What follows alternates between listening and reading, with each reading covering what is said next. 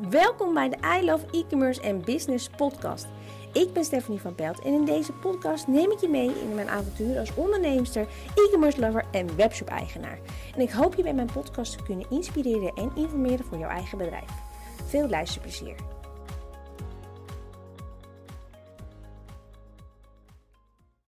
Vraag je jezelf wel eens af hoe krijg ik nou meer bezoekers op die webshop?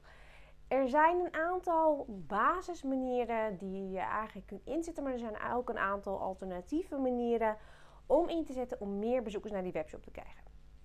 Allereerst zie je dat eigenlijk de meeste webshops vol ingaan op social media. En um, dat is in eerste instantie prima, maar wat we vaak vergeten is dat we op social media, in ieder geval als consument zijnde, niet per se een koopintentie hebben. Ik heb nog niemand meegemaakt die op social media zit en een uur zit te scrollen in de hoop dat ze een aanbieding voor een stofzuiger voorbij zien komen. Toch zijn de meeste webshop-eigenaren eigenlijk alleen maar bezig met social media, met tijdlijnposten, met stories, om er maar voor te zorgen dat er meer bestellingen binnenkomen. Je moet het dus eigenlijk zo zien als iemand wel wat op social media koopt, is het of een FOMO, ze zijn fear of missing out. Dus het is of een aanbieding of een limited stock of iets wat ze al heel lang heel graag willen hebben. Of het is een vrouw dat is ik die nooit genoeg schoenen heeft en die iets ziet waar ze instant verliefd worden. En dat is vaak met moeders ook zo. Hè? Moeders kopen gewoon heel makkelijk iets voor hun kind. Maar toch kun je ervan uitgaan dat we als consument zijn er zoveel zien op social media, zoveel prikkels meemaken, dat de kans heel groot is dat iemand op social media niet direct een aankoop doet.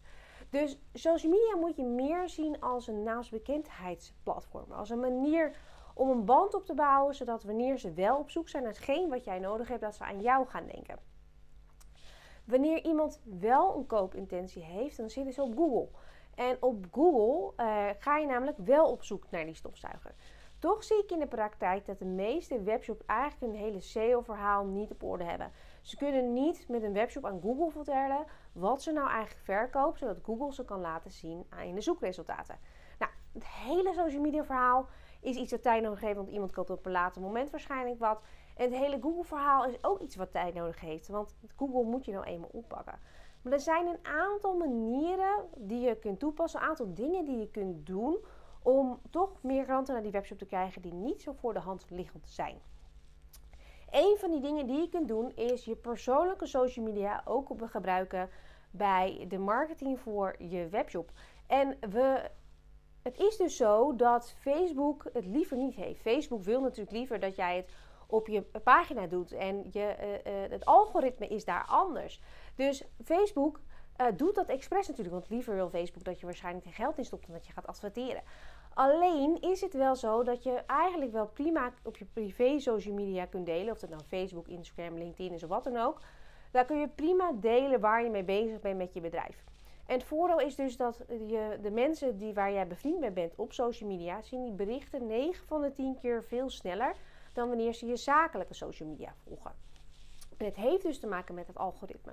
Dus eigenlijk is het heel erg slim om ook regelmatig berichten te delen op je privé social media, zodat je daarmee een naastbekendheid kunt opbouwen. En een ander heel handig dingetje is, is soms, soms gewoon eens je contacten te benaderen. Joh, ik heb een webshop in babyartikelen. Weet jij soms toevallig iemand die daar eventueel interesse in zou kunnen hebben? Zou je het misschien voor me willen delen? Het punt is dat we het vaak niet durven vragen. We durven vaak niet te vragen of iemand ons wil helpen, ons bericht wil delen, reclame voor ons wil maken. Met als gevolg dat het dus ook niet gebeurt. Dus één tip nu is dat je dus al iemand kan vragen om je bericht te delen, om eigenlijk de mond, tot mond reclame voor je in te zetten. Een ander heel belangrijk dingetje die we vaak niet weten, vaak um, geen rekening mee houden, is dat als je gaat kijken van oké, waar de koopintentie van de consument, waar zit die? Uh, dan is het zo ze op social media hebben ze het minste koopintentie, op Google de meeste koopintentie, maar bijvoorbeeld op Pinterest zitten ze daar een beetje tussenin. Iemand op Pinterest gaat kijken waar, uh, waar, waar ze naar op zoek zijn. Ze hebben al iets in hun hoofd. Dus bijvoorbeeld ze zijn op zoek naar nieuwe schoenen. Ze zijn bezig met een babykamer. Dus ze zoeken inspiratie. En de kans is dus heel erg groot dat wanneer ze op Pinterest iets tegenkomen wat precies in hun smaak valt en precies waar ze naar op zoek zijn, dat ze die aankoop doen op die webshop. En toch zijn heel veel webshop-eigenaren niet vindbaar op Pinterest en dat is mega zonde. Want daar hebben ze dus wel degelijk enigszins een koopintentie of de intentie om het in de toekomst te kopen. Dus wanneer ze jouw pin repinnen, dan is de kans aannemelijk dat ze in de toekomst misschien wel wat bij jou kopen. Dus zorg er dus ook echt voor dat jouw producten zichtbaar zijn op Pinterest, zodat je die uh, mensen die op zoek zijn naar jouw producten niet uh, vergeet. Iets wat mij heel erg verbaasde, dat eigenlijk nog steeds werkt, is de offline media. En uh, mensen. Um, het is dus zo dat de consument nog steeds tijdschriften leest. En nog steeds bladen leest. En nog steeds kranten leest. Alleen ze zijn heel erg gefilterd dat ze natuurlijk wel tegenwoordig zien wat reclame is en wat niet. Dus het kan heel erg slim zijn om bijvoorbeeld je lokale media te benaderen. Uh, met een leuk verhaal over jou. Vooral nu in deze rare tijd. En om een stukje over je te schrijven. Dan schrijf je een persbericht van tevoren. Het is namelijk zo dat wanneer je een eerlijk verhaal of een motiverend verhaal, een leuk verhaal deelt over jouw bedrijf, wat vooral namelijk als het lokaal is, dat vinden mensen altijd leuk, dan is dat een enorme boost voor je webshop. Dus ga eens kijken van wat kan je nou doen om in die lokale media te komen. En wat kan je dus nou doen uh, om daarmee je naastbekendheid te vergroten. Want soms is, zijn de klanten dichter bij huis dan dat je denkt. En soms zijn ze natuurlijk verder weg. Maar het is natuurlijk lastiger om een hele grote klant zoals het AD, de Telegraaf of wat dan ook te benaderen. En zo'n lokale klant is gewoon veel makkelijker om bij binnen te komen. Maar je moet wel een goed verhaal hebben. Je kunt niet uh, zeggen van, joh, schrijf een stukje over mijn webshop, dit en dit is wat ik doe. Dat is natuurlijk niet interessant. Het is natuurlijk wel interessant dat er gewoon gezegd wordt, joh. Uh, uh, bij mij bijvoorbeeld, Stephanie is een lokale nieuwe kerkster. En die heeft een eigen webshop en dit en dit en dit. En dit is waarom ze begonnen is. En vooral in deze tijd. Dat soort informatie en dat soort verhalen vinden klanten, maar ook mensen heel erg leuk om te lezen.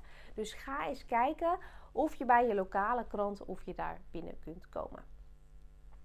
Een ander heel leuk ding is uh, om, je, om de Facebookgroepen eens te bekijken. En um, het is namelijk zo dat Facebook kijkt op een hele andere manier naar die Facebookgroepen. Ze willen sociaal contact. En in die Facebookgroepen is dat vaak heel erg zo. Dus die zichtbaarheid in die groepen is dan ook weer hoger dan in de, bij de pagina's. Dus het kan heel erg interessant zijn om een Facebookgroep te beginnen. Um, of voor jouw doelgroep, of eens te gaan kijken welke Facebookgroepen zijn er al.